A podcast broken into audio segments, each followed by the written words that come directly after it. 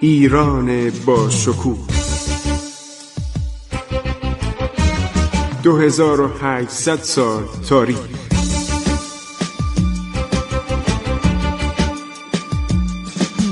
عبور از تاریخ.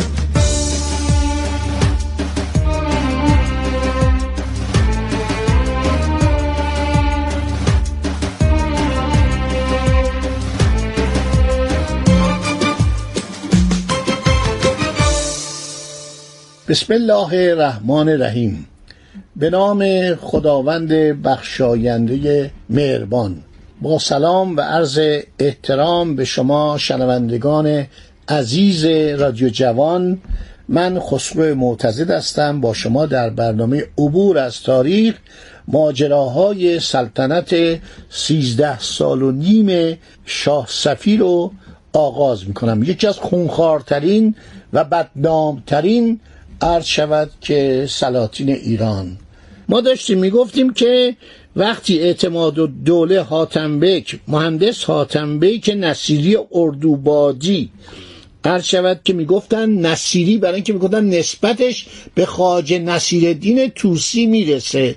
اون زمانها شجر نامه خیلی در ایران رواج داشت و شجره می نوشتن حالا در اون زمان این نصیری لقب طالب خان شود نصیری بوده. طالب خان که پسر حاتم بیک نصیری. می‌گفتن این خانواده از اولاد خاج نصیر دین توسی هستن. خاج نصیر دین توسی یه نابغه است. یعنی واقعا کسی که این رصدخانه مراغه رو ساخت و اخیرا من در یک سند خارجی دیدم که چند نفر عرض شود که ستاره شناس چینی اومدن به مراغه و در مراغه کار ستاره شناسی رو انجام می‌دادند و اینها در کتاب های چینی شرح این آمدن اینها نوشته شده و در دسترس ما ایرانی ها نیست. ما این رصدخانه با عظمت مراغه رو نمی‌شناسیم. این جایی بوده که ستاره شناسان چینی می اومدن ایرانیا می اومدن یک دانشگاهی بوده به نام مراغه که واقعا از چند و چونش ما اطلاعی نداریم. خب این خاج نصیر دین وقتی فوت می‌کنه وزیر هلاکوخان مغوله. خیلی اینو دوست داشته. و چون ایرانی ها از خاندان بنی عباس که اولاد علی رو میکشتن به شهادت میرسوندن بیزار بودن. خلفای عباسی با اینکه در ابتدا خودشون رو ذاکر عرض شود علی ابن ابی طالب می‌گفتن همه جا خود منصور دوانیقی منصور دانشمار خیلی خصیص بود. بهش گفتن منصور دوانیقی. این خلیفه دوم عباسیه. این هر جا می‌رفت ابتدا ذاکر آل هاشم بود. ولی بعدا اینها هرچی از طالبیان یعنی هرچی از خاندان علی بودن در کتاب مروج الذهب بخونید که اینا رو شناسایی می‌کردن و میکشتن. علت این که علویان به ایران می اومدن علت این که می اومدن به مازندران و به گیلان یعنی دین اسلام در ایران به وسیله بنی امیه و بنی عباس رواج پیدا نکرد. به وسیله سادات یعنی سادات علوی که از مدینه بلند می شدن یک راه دور رو طی می کردن زیاد صد نفر دویست نفر هزار نفر می اومدن و اینها در مازندران و گیلان مورد حمایت قرار می مورد استقبال. اینا رو دوست داشتن. این خاندان پیامبرن ما اینا رو دوست داریم ما علی رو دوست داریم. تمام شما نگاه کنید اطرافیان پیغمبر همه عرب نبودن. ما شهریار دیلمی رو داریم. ما محبود بدخشان مرسلان بهبودان رو داریم. می‌دونید کیه؟ سلمان فارسی. پیامبر بزرگوار هر زمانی که به سلمان می‌رسید دست رو شانش میگذاشت. میگو او از خاندان ماست. او از خود ماست. سلمان منجنیق میساخت. سلمان اون خندقی که ساخت دور مدینه و سبب شد که اون قریش نتونن مدینه رو بگیرن. یک شاهکار مهندسی بود. این آدم بسیار باسوادی بود و ایرانی بود و خیلی خدمت به اسلام کرد.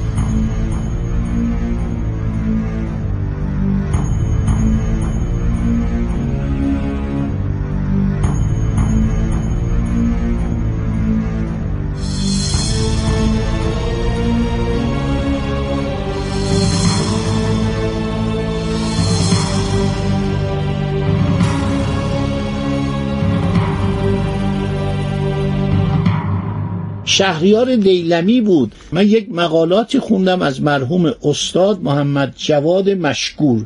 استاد عربی و زبان فارسی بود. این مرحوم در کتاب دو جلدی تاریخ ساسانی در مورد اطرافیان پیامبر نوشته که ایرانیا دور ایشون بودن. یک ارتشتاران سالار یعنی چی؟ یعنی ارتش بود. حتی بالاتر از ارتش بود. به نام بازان. فرماندار یمن میره خدمت پیامبر اسلام پیام خسرو پرویز شاهنشاه ایران میرسونه. میگه شما کارایی که می‌کنید شاهنشاه ناراضی هستن و می‌خوان شما به تیسفون بیایید با شما صحبت کنن. دعوت هم خیلی معدبانه بوده. پیامبر بزرگوار باید سال نزدیک به کشته شدن عرض شود که خسرو پرویز باشه.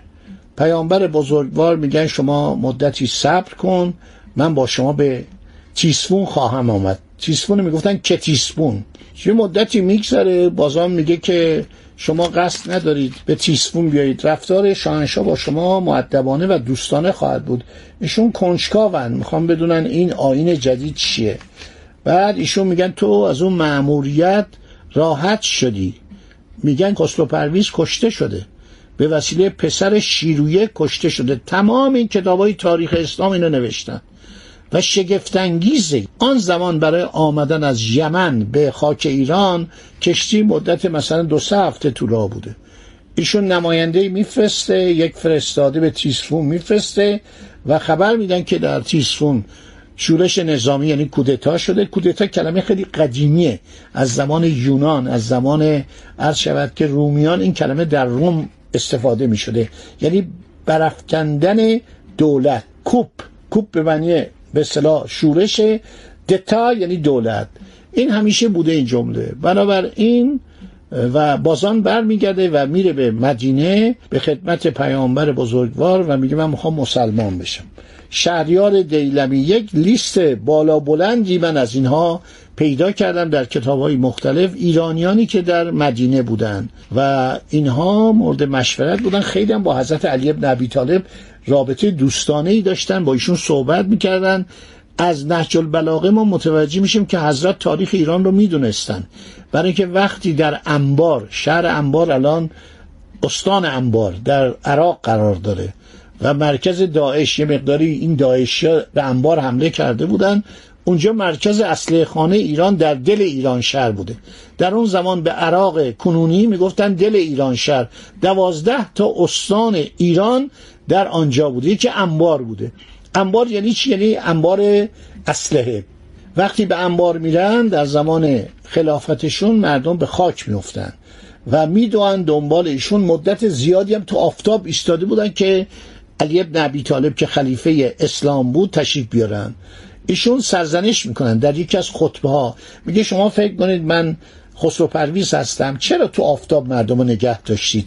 چرا انقدر به اون به اصطلاح فرمان روایان ایرانی تیسفون. میگه میگه چرا مردم نگه داشتید؟ فرمان روایان ایرانی که اومده بودن به انبار و خیلی هلهله می‌کردن. گفت شما کار بدی کردید. مردم رو تو آفتاب نگه ندارید به استقبال من و این کار بد ضمنا چرا به زانو میافتید؟ چرا زانو می‌زنید؟ شما سرگذشت امپراتور خودتون رو می‌دونید. اینا تمام تو نهج البلاغه هست. میگه شما دیدید که شاه شما به چه روزی افتاد؟ خسرو پرویز الان سرش از تنش جدا شد. ایشونو در یک به اصطلاح دخمه گذاشتن. معمولا در دخمه میگذاشتن و دفن نمی‌کردن که به مرور بپوسد از بین برود.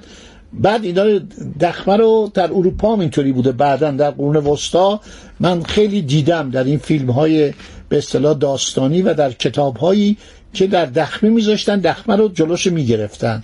و میگه الان این پادشاه شما عرض شود در یک دخمه خوابیده با اون زخمی که پسرش به این زده. حال احتمالا سرم بریده شده بود سر خسرو پرویز. از این کارا می‌کردن. حضرت علی اینطوری صحبت می‌کرد.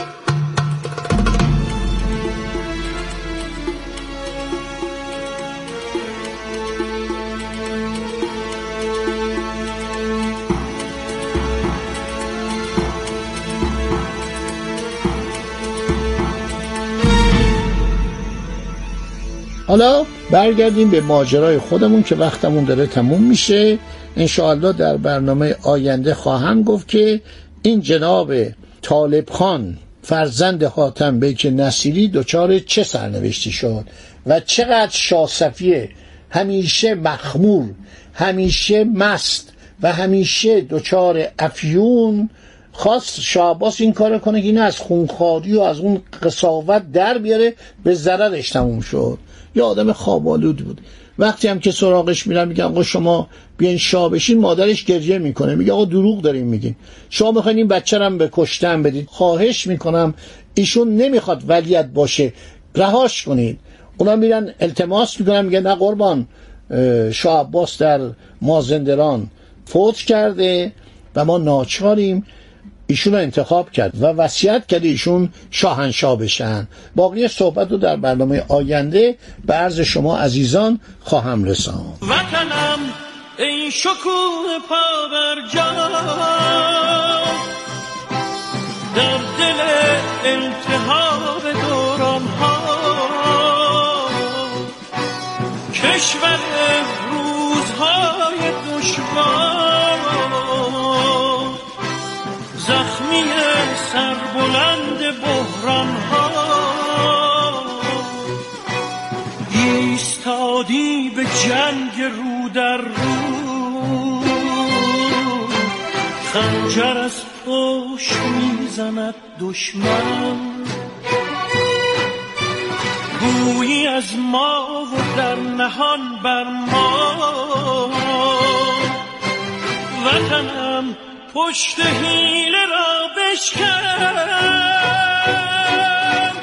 وطنم ای شکوه پا بر در دل التهاب دوران ها عبور از تاریخ.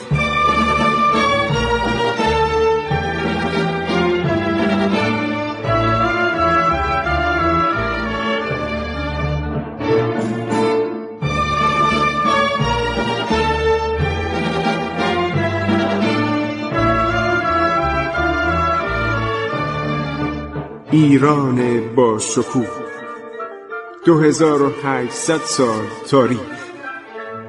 سرگذشت ایران ما به روایت خسرو معتزد.